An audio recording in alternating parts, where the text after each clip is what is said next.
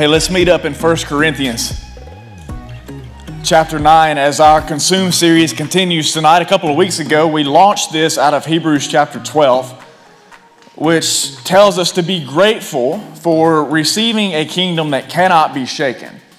And thus, let us offer acceptable worship with reverence and awe, for our God is a consuming fire. So, through that, we have collectively been seeking to become a people who are consumed by and with our God. So, that being said, let's get right into what God has placed for us tonight. So, bump somebody next to you and tell them, don't fall asleep. Don't fall asleep. Don't fall asleep. I know it's been a long week already. It's just Wednesday. You're tired. You're wore out. School is getting more and more brutal by the moment. Jobs have more and more demands. Practices are more and more demanding. I know some of you are tired. Don't fall asleep tonight because God's got something for you. 1 Corinthians chapter 9, we're going to start reading in verse 15, Paul is writing to these believers in this city, and he says, But I have made no use of any of these rights, nor am I writing these things to secure any such provision. For I would rather die than have anyone deprive me of my ground for boasting. For if I preach the gospel, that gives me no ground for boasting. For necessity is laid upon me. Woe to me if I do not preach the gospel. For if I do this of my own will, I have a reward. But if not of my own will, I am still entrusted with a stewardship. What then is my reward? That in my preaching I may present the gospel free of charge, so as not to make full use of my right in the gospel. For though I'm free from all, I've made myself a servant to all, that I might win more of them. To the Jews I became as a Jew in order to win Jews. To those under the law I became as one under the law, though not being myself under the law, that I may win those under the law. To those outside the law I became as one outside the law, not being outside the law of God, but under the law of Christ that I might win those outside the law. To the weak I became weak, that I might win the weak. I become all things to all people, that by all means I might save some. Do it all for the sake of the gospel, that I may share with them in its blessings. Do you not know that in a race all the runners run, but only one receives the prize? So run that you may obtain it. Every athlete exercises self control in all things. They do it to receive a perishable wreath, but we an imperishable one never the same again. That's the subject through which I want us to walk this message out tonight. Never the same again. When a life becomes consumed by and with Christ, everything about that life will be affected. In short, your life changes. When Jesus Christ enters in and redeems and restores and renews what was a once lost, broken, rebellious soul, everything about that life is affected and changed. From that point onward, it is never the same again. Jesus changes how you live. He changes how you act. He changes the way you think. He changes your motivations, your goals, your desires. Jesus changes all those things. And this is exactly what happened to Paul, who is the guy that's writing to these believers right here. As a matter of fact, in Acts chapter 9, if you want something to read later on in your spare time, you can go read and see the account in which Paul encountered Jesus, was convicted of his sins, repented of them, and surrendered his life to Christ. And from that moment on, he was never the same again. Jesus consumed him and Jesus changed him drastically. So, what you need to understand about this guy, Paul, is that this man once persecuted believers. He despised the name of Jesus. He hated the church of God and everything that it stood for. He himself was conceited, he was arrogant, he was selfish, he was prideful, he was power hungry. He fiercely denied the reality of the lordship of who Jesus really was. But on that particular day when he met Christ, everything changed. And his life from that moment on was completely different. This man that's writing these words to the Corinthians that we just read, isn't anything like what he used to be. You can almost hear it through his pen, can't you? This is a man who is consumed with all things Jesus. And his life, through his words, they show us some things that I think are worth us taking in together tonight. And so I want to show you a few things about when you become consumed by Christ and you're never the same again. One of the things that changes about your life is that Jesus becomes your joy. If you go back and look in verse 15, kind of in the second half of that verse, Paul makes this statement. He says, I would rather die than have anyone deprive me of my ground for boasting. So let's get some context. In the context of what all Paul has been saying to these people, he's talking about the calling that he had received from Christ, which was to be an apostle. And Paul's calling was a special one because his job was to take the gospel to the Gentiles. Now, in case you need a little bit of a historical lesson, more than likely every single person in this room is a Gentile. If you're not a Jew, you're a Gentile. And so when Christ came to this earth, God sent him on a mission to redeem first and foremost his people, which would be the Jews, but not just them, also the Gentiles. And after Christ had ascended, Paul's calling was to be the first Jewish person to take the gospel to the Gentiles. So every single one of us in this room tonight should be thankful that God placed such a calling on Paul's life and that he was obedient to that call because had he not have been, we would not be sitting here tonight having heard the gospel message and knowing that Jesus had made a way for us to be redeemed. So tonight, because of Paul's obedience to Christ, what Christ did on the cross and what Paul did in following the calling that Christ placed upon his life, the gospel went to the Gentiles. So in context, he's talking about that calling that God has given him. Then he says something that I feel like might feel a little strange at first glance. He says, I would rather die than be deprived of boasting. Now, for those of us that are super spiritual in the room tonight, we know that as believers, we're not supposed to boast, right?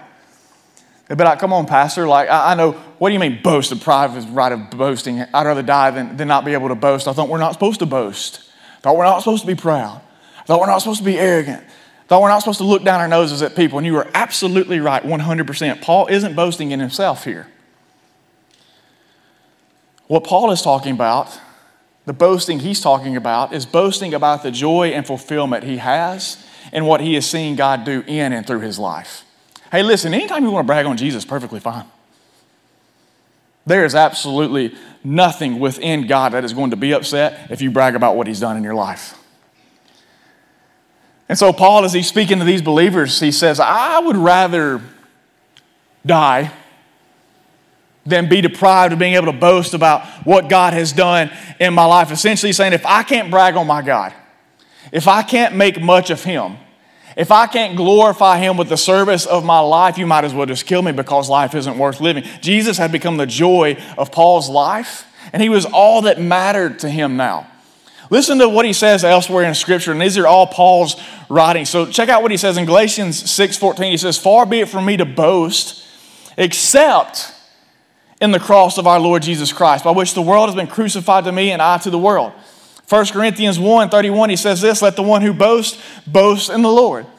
1 Timothy 1 12 to 14 says, I thank him who has given me strength, Christ Jesus our Lord, because he judged me faithful, appointing me to his service, though formerly I was a blasphemer, persecutor, and insolent opponent, but I received mercy because I had acted ignorantly in unbelief, and the grace of our Lord overflowed for me with the faith and love that are in Christ Jesus. In first, or excuse me, in Galatians chapter 1 and verse 13, I, I love this passage, especially when you consider what we're talking about, who Paul was versus who he is now in Christ.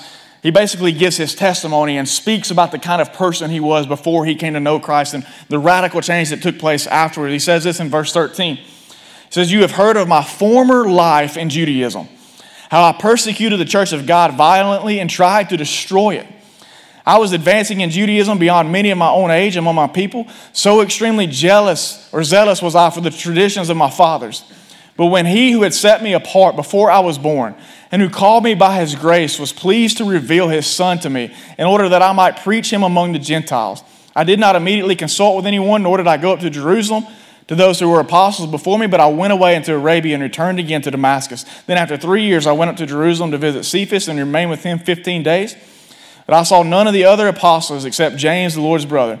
And what I'm writing to you before God, I do not lie. Paul this in there saying, I know it's hard to believe that this change has taken place in my life, but I'm telling you, Jesus has radically changed who I am. He says, Then I went into the regions of Syria and Cilicia. I was still unknown in person to the churches of Judea that are in Christ. They were only hearing it said, He who used to persecute us is now preaching the faith he once tried to destroy, and they glorified God because of me. Paul's life was radically changed by Christ, and he was consumed with him. For him to look back at who he was and see now who he is in Christ and what God was using him for, it was amazing to Paul. And for him is if he couldn't share that joy with the people that he was around, life wasn't worth living for him.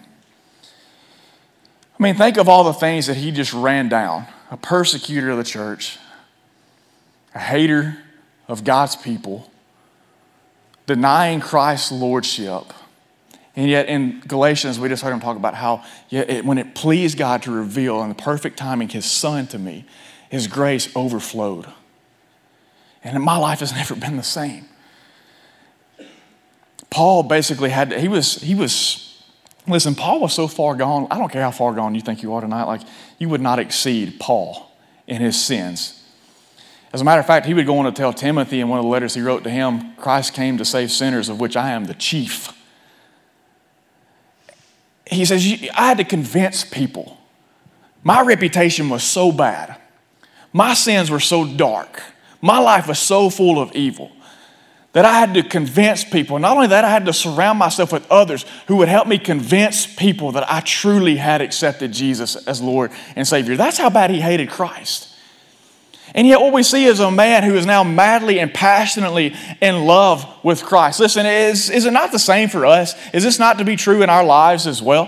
For those of us who have received the salvation of Jesus, for those of us who know his love, you know his grace, you know his mercy, you know his forgiveness, you have been given a set apart calling, a set apart purpose, a set apart destiny to know who you once were, to know who we once were walking as enemies of the cross, living in sin and selfishness and bondage to our flesh, bondage to addictions, depression, without hope or peace, but to now be known as a new creation, that should fill us with joy in Christ our Savior. Man, have you, is Jesus your joy? Do you ever sit down and just reflect on who you once were before Christ entered into your life? Do you ever reflect on your old nature? You ever reflect on your old flesh and think, man, to think of where I was and to see what Christ has done in my life, to see where I am now, it is truly an amazing grace that He has to bring me to the point where I'm at. Listen, I don't know if y'all did this. When I was a kid, I, grew up in church, and I, and I don't take for granted that or assume that everybody in here has grown up inside church. But we had specific songs that they would teach you as a kid growing up in church. And one of the ones they taught us was, you know, I've got the joy, joy, joy, joy. Where? Down in my heart. Where? Down in my heart. Where? I said, y'all got it. Some of y'all were raised in church too, you know the song. Like as Christians, as followers of Christ, we talk about this unspeakable joy, this unmatchable joy that we have that the world can't offer. And they even teach us to sing the song as kids. And as kids, I think we really grasp that. We have a childlike faith, and we walk around and we get in front of the church and we sing and we have a smile on our face. We really look like we have the joy, joy, joy, joy down in our hearts. And then as we get older and life gets a little bit more rugged and a little more, more rigid, like we'll still try and sing the song, but it's more like a joy, joy, joy, joy down in my heart.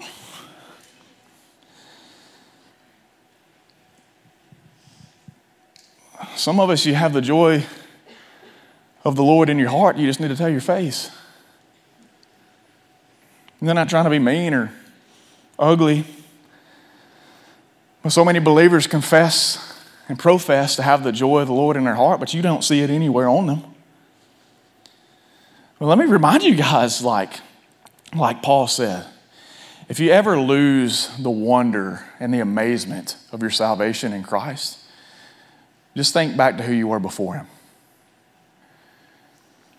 And when you stack that old self up against the new self that you are in Christ, it will restore the wonder of your amazement and what He has done to redeem your soul all over again. It is a miracle of God that anyone enters into the gates of heaven. We should be filled with joy. Jesus should become our joy. Has He, though? Is Jesus your joy?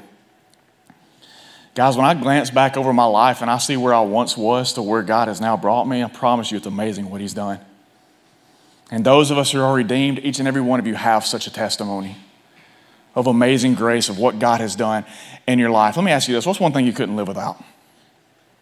Think about it for a minute. I'm like, don't try to be super spiritual with it right now. Like, I'm not, I'm not even asking, like, be real, okay? Like, as soon as I said that question, like, don't give me like the Sunday school answer or whatever and instantly be like, oh, Jesus, my Bible, I'm, I'm serious. Like, what's one thing that you couldn't live without? Think about it. What's one thing you couldn't live without? For me personally, if I'm being honest, I couldn't live without the outdoors. Like, if I were, if I were to have to be locked up inside a building for the entirety of my life, just kill me. I can't stand. I cannot stand to be locked up. I get cabin fever worse than that. That's why I hate being sick. And why like I will refuse to accept sickness until I absolutely cannot get up because I know I'm going to be confined to being inside. And I can't stand it. Like, have you ever been like that? You ever been sick for like a week's time? You can't stand to get outside and just feel the sunshine. Like you, will be on death's door, like you've got the nastiest stomach virus ever. And you've been inside for like five days straight, but eventually you will crawl yourself out onto the porch just to feel the sunlight just to feel the grass on your feet or something like that's me if i if i can't go outside anymore then you might as well take me out i would rather just die listen when we become consumed by and with christ that's who he becomes to us he is the one who we cannot live without. He's the one who we can't stand the thought of being deprived of. Paul was saying, if you rob me of my joy of telling others about my Jesus, then I can't live. I would rather just pass on to the next slide. Psalm 34 8 says, Taste and see that the Lord is good. If you have truly tasted of the goodness of God, nothing else will do. Nothing else will satisfy. Nothing else will fulfill. Let Jesus become your joy tonight if he's not. And I'm speaking to those of you that are believers. Let Jesus become your joy again. Let him fill your heart with his goodness and his love and his grace and his mercy and his forgiveness. Let him fill your heart with the purpose and the calling that he's placed upon your life to be a part of his kingdom and to let others know about him. Let him be your joy.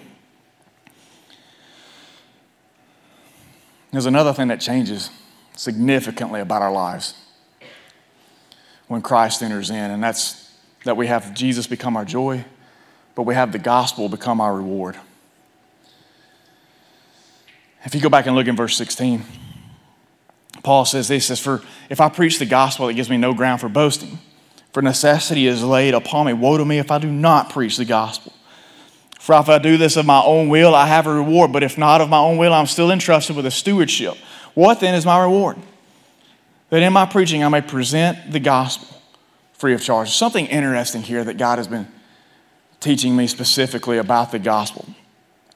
And I've been looking forward like all day long to sharing this specific thing with you because it's, it's being transformative in my own life. And I'm praying that it will be in yours as well. But I've always looked at the gospel solely as a responsibility. Like, as far as being a follower of Christ, I've always looked at the gospel as just solely being a responsibility. Something that, that Christ has entrusted us with to go and share with the world. And that is true. 100%. The gospel is our responsibility and it has been entrusted to us by Christ to go and make disciples and share with them the good news of his love and his grace and his mercy. And Paul even says it here that, that it's a stewardship.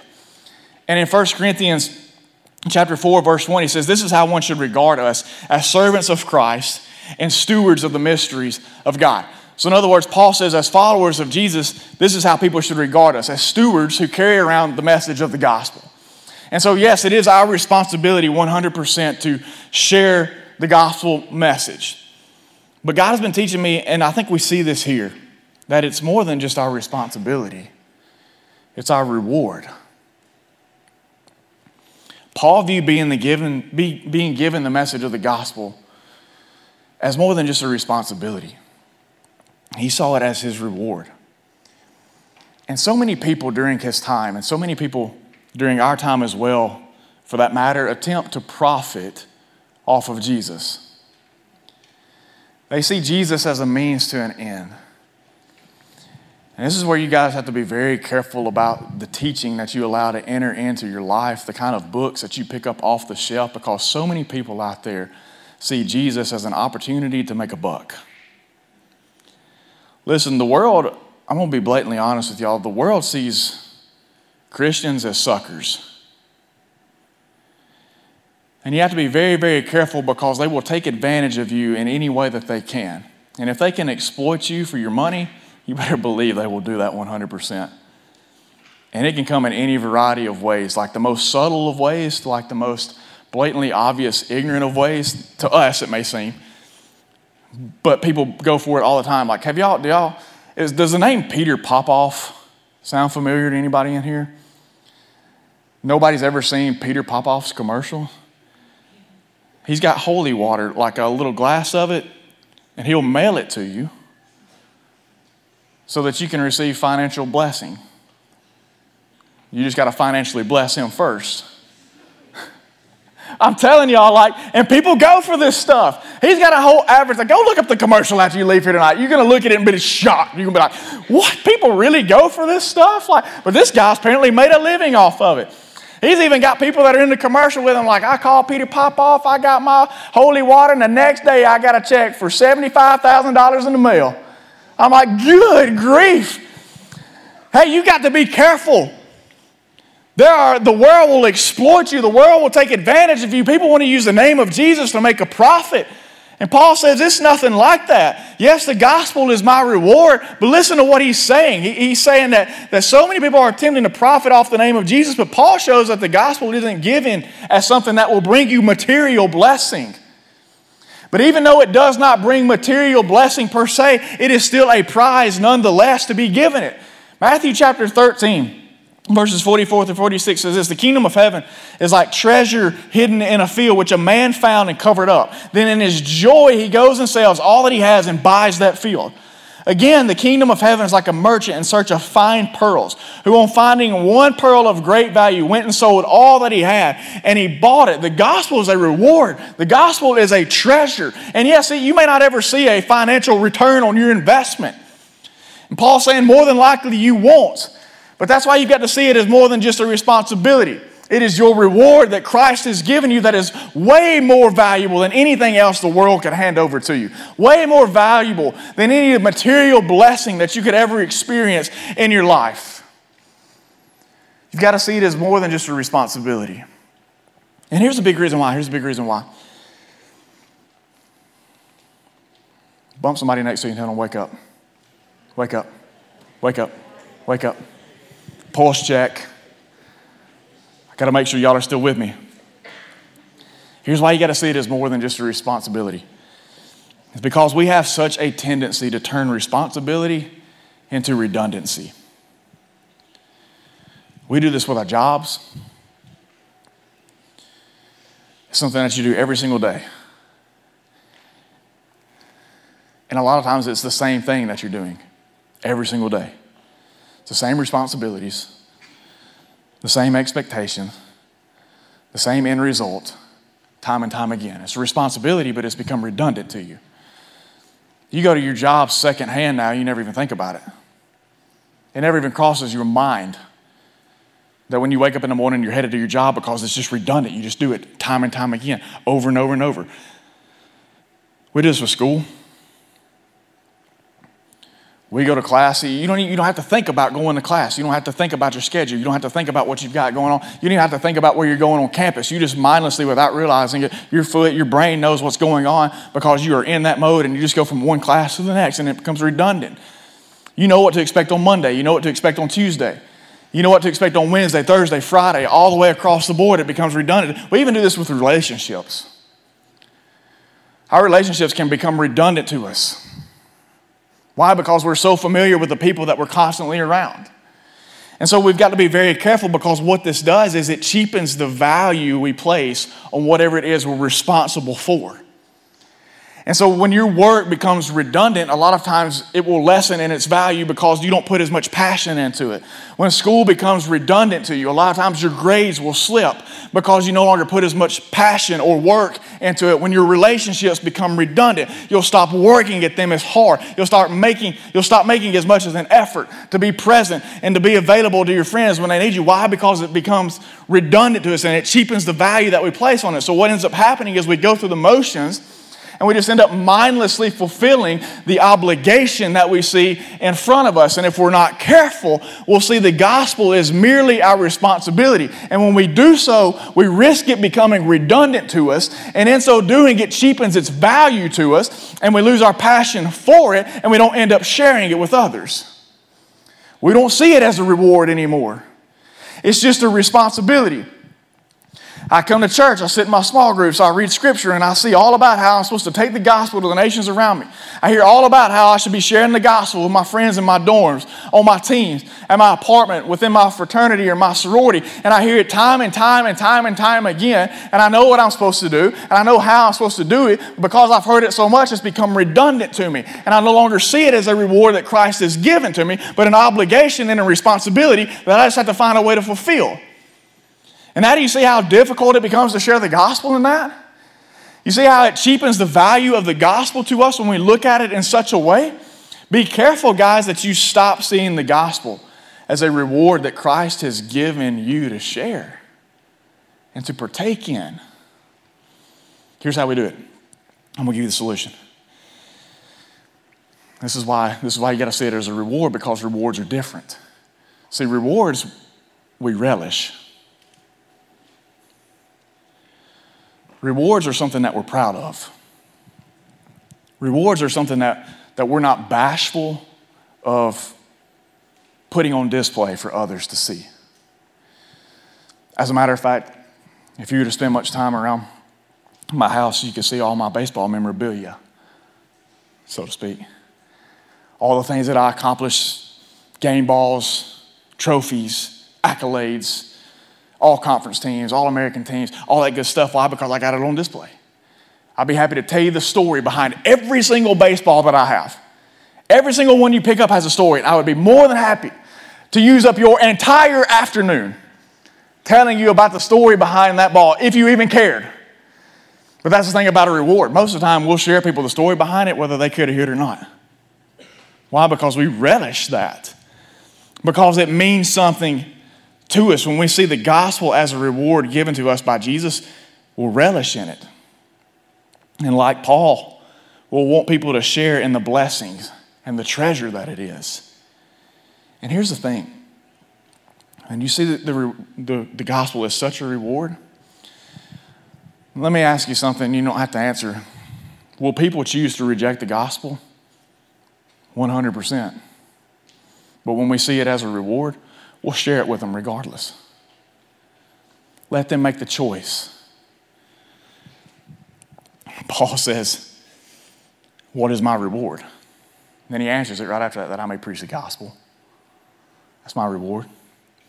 When Peter and John walked into the temple, as a matter of fact, we looked at their story just last week. But when they walked into the temple, I didn't exactly go into detail about this particular part. As they were going to the temple, they encountered a man who was lame. And look at what happens. It says, And now Peter and John were going up to the temple at the hour of prayer, the ninth hour, and a man lame from birth was being carried, whom they laid daily at the gate of the temple that is called the Beautiful Gate, to ask alms of those entering the temple. So he's asking for money. So, seeing Peter and John about to go into the temple, he asked to receive alms. And Peter directed his gaze at him, as did John, and said, Look at us. And he fixed his attention on them, expecting to receive something from them thinking he's going to get some jingle. And Peter said, I have no silver and gold. What I do have, I give to you in the name of Jesus Christ of Nazareth. Rise up and walk. Peter and John told him, We don't have any money, but what we do have is something far greater. In the name of Jesus, get up and walk. I can't give you silver, I can't give you gold. And even if, even if I were to give you that, that would be cheap in comparison to what I can truly give you. How about Jesus? How about that reward? Become consumed by Christ, and His gospel will be what you see as a reward to relish, not just a responsibility. The gospel becomes your reward. One last thing as your life is radically changed by Jesus and never is the same again, Jesus becomes your joy, the gospel is your reward. Now people are your mission. Go back and look at verse 19, 1 Corinthians. Paul says, Though I'm free from all, I've made myself a servant to all, that I might win more of them. To the Jews, came like a Jew in order to win Jews. To those under the law, I came as one under the law, that I might win those under the law. To those outside the law, became as one outside the law, that I might win those outside the law. To the weak, I became weak, that I might win weak. I become all things to all people, that by all means I might save some. I do it all for the sake of the gospel. I told you earlier that when Christ consumes a life, everything about that life is affected and changed. Your thoughts, your motivations, your desires, your your passions, your purposes, everything. Jesus changes everything about a soul. All Paul used to care about was himself how he could advance himself, how he could uh, attain to a higher level, a higher status. As a matter of fact, listen to what he says about himself in Philippians chapter 3, verse 4. He says, Though I myself have reason for confidence in the flesh also. If anyone else thinks he has a reason for confidence in the flesh, I have more. Circumcised on the eighth day of the people of Israel, the tribe of Benjamin, a Hebrew of Hebrews, as the law of Pharisee, as the zeal, a persecutor of the church, as the righteousness under the law, blameless. So what Paul is doing is he is giving you his fleshly resume.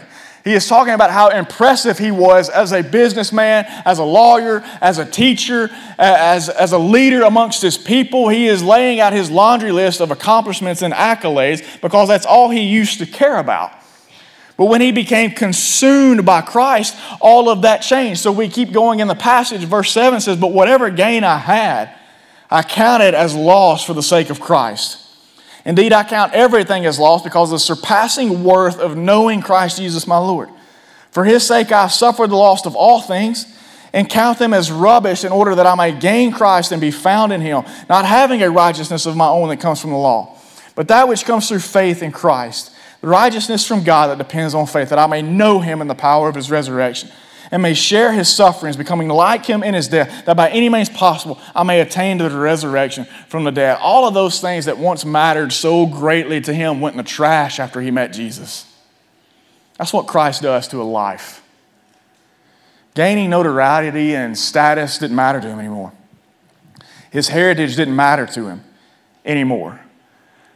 The titles that he once had gained and was even seeking after didn't matter to him anymore. All those things were no longer Paul's pursuit, people were. In 1 Corinthians, we don't see anything about who he is or what he's trying to gain or what he's trying to accomplish or all the things he's trying to set on his trophy shelf. He's talking about people. All he cared about and all he focused his time and energy and effort on was winning souls for Christ. In Galatians 2:20, he said, "I have been crucified with Christ, no longer I who live, but Christ who lives in me. And the life I now live in the flesh, I live by faith in the Son of God who loved me and gave himself for me." Then in Acts in 2024, pretty much summed up what Paul gave his life to. He says, "I do not account my life of any value nor as precious to myself, if only I may finish my course in the ministry that I received from the Lord Jesus to testify to the gospel of the grace of God." This guy is not the same. And if nothing else, I hope I have painted that picture adequately for you tonight. That the, the Paul that existed before Christ is gone. You can't make this stuff up. This guy was radically changed by the grace and the salvation of Jesus Christ. And his life was completely different. He became consumed by him and the calling that was placed upon his life. You know, there's a funny thing about consumption. Most times, consumption leads to obsession. All it can take is just one time of experiencing something that later turns it into an obsession. Like, I'll give you a personal example. It only took me hitting a golf ball pure one time to be absolutely obsessed with playing the game like unhealthily obsessed. Like, have to make sure I don't ruin my marriage like obsessed because I'm going to the range, I'm working on my swing in the kitchen. Like, Ashley's trying to use the spoon to stir the chili. I'm like off to the side, like, I mean, like, it, it dominates everything. Like, like, I've got some buddies that I play with, and we talk about how we have to keep each other in check because it will dominate our mentality, like everything about our lives, because we get so easily obsessed with it because we've become consumed by it. Listen, Paul was consumed by Christ, and in so doing, he became obsessed with people. Why? Because people were Jesus' mission. And his mission becomes our mission when our life becomes his life within us. And that's what Paul found to be true. What did Jesus say? Jesus said, I have come to seek and to save the lost. People were his mission from the moment he came down from heaven. Every single one of you, every person that has walked across the span of the face of this earth was the mission of Jesus Christ to make a way available for that soul to experience salvation. And once Paul became consumed by Christ, he became consumed and obsessed with his same mission to look around and see people around him, to see Jews, to see Gentiles, to see those under the law, to see those outside of the law, to see weak people. And he says, I'll become all things to all people. Why? That I might win some for Jesus Christ, that I might let them know that there is a God in heaven that so greatly loves them, even in their sin and even in their rebellion, that he sent his son to die a brutal death on the cross and shed his perfect blood so that you could be redeemed, so that your old could be wiped away and a new could be brought in and you could experience life abundant in a way in which you have never experienced before. That was his mission. That's what he became obsessed with, letting people know about the goodness of the grace of Christ. And listen, it's not wrong to have personal ambitions. It's not wrong to set goals for yourself. It's not wrong to have desires. It's not wrong to want to accomplish certain things in your life. Don't, don't walk out of here tonight saying, Well, Trey, I can't have any fun in my life. I just can't have personal goals. I can't, I can't want to accomplish anything. I can't have my own business. I can't, I can't go get married. I can't go. What? I'm not saying any of those things. You can have all the personal goals. You can be as ambitious as you want to be. But what I'm telling you is, is be very, very careful that you don't become consumed by those things and lose Christ in the process. You can do all those things and glorify Christ in the process. But don't forget the real mission of why we're here. This is one of the greatest reasons I desire us to become consumed with Christ because our consumption will lead to an obsession of carrying out the mission. What if we became obsessed with winning people for Jesus? Think about it. Think about what we could witness. Think about what we could see. Think about it in a, in a room this size. If every one of us became obsessed with winning people for Christ, you guys could see something happen on your campus that's never been experienced before. You guys could see stuff happen in your families that's never been experienced before. If you were to become obsessed with winning people for Christ. There's, a, there's an interesting weed that grows in certain situations and circumstances. I want to show it to you. I want to show you a picture of it because it's quite gorgeous for a weed. Would you agree? So, what this is, is this is fireweed. And it gets its name because if you'll look at the trees around it, like everything around seems dead. And for the most part, it is. All those trees have been scorched by a wildfire that came through that place. And so, after a certain period of time, this fireweed has grown up where that fire blew through. And it gets its name appropriately because typically it is the first forage to grow back after a fire decimates a certain area. I mean, look how gorgeous it is. It's beautiful. And when a fire burns through a place, you know, that place is never the same again. There's always going to be remnants of it. There's always going to be parts of it that you can tell just have completely changed because of the fire burning through that place. For a time, everything's burned down.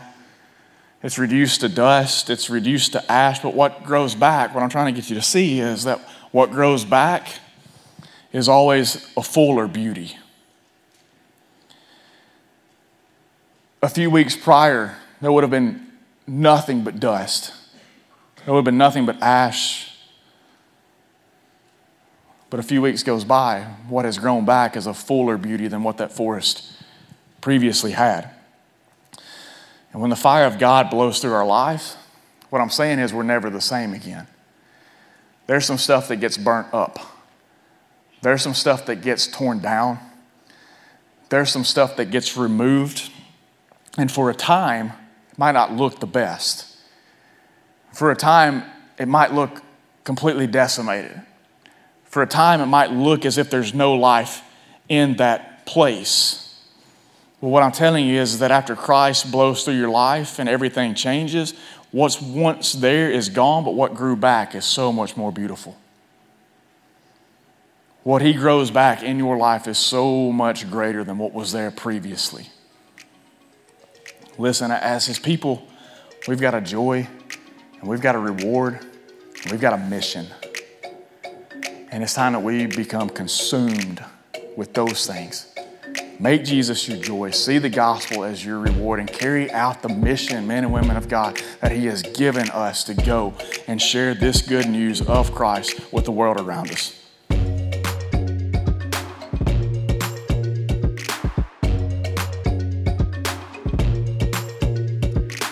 Hey, this is Trey Mitchell, college and young adult pastor. I just wanted to say thank you for listening. It's our prayer that God uses these messages in a way that challenge and encourage you to live for His glory. If you've never placed your faith in Jesus as your Savior, we would love to help you with making that decision. Just reach out to us through our webpage at underwoodbaptist.org. Be sure to check back in with us next week as we again encounter God through His Word here at Life.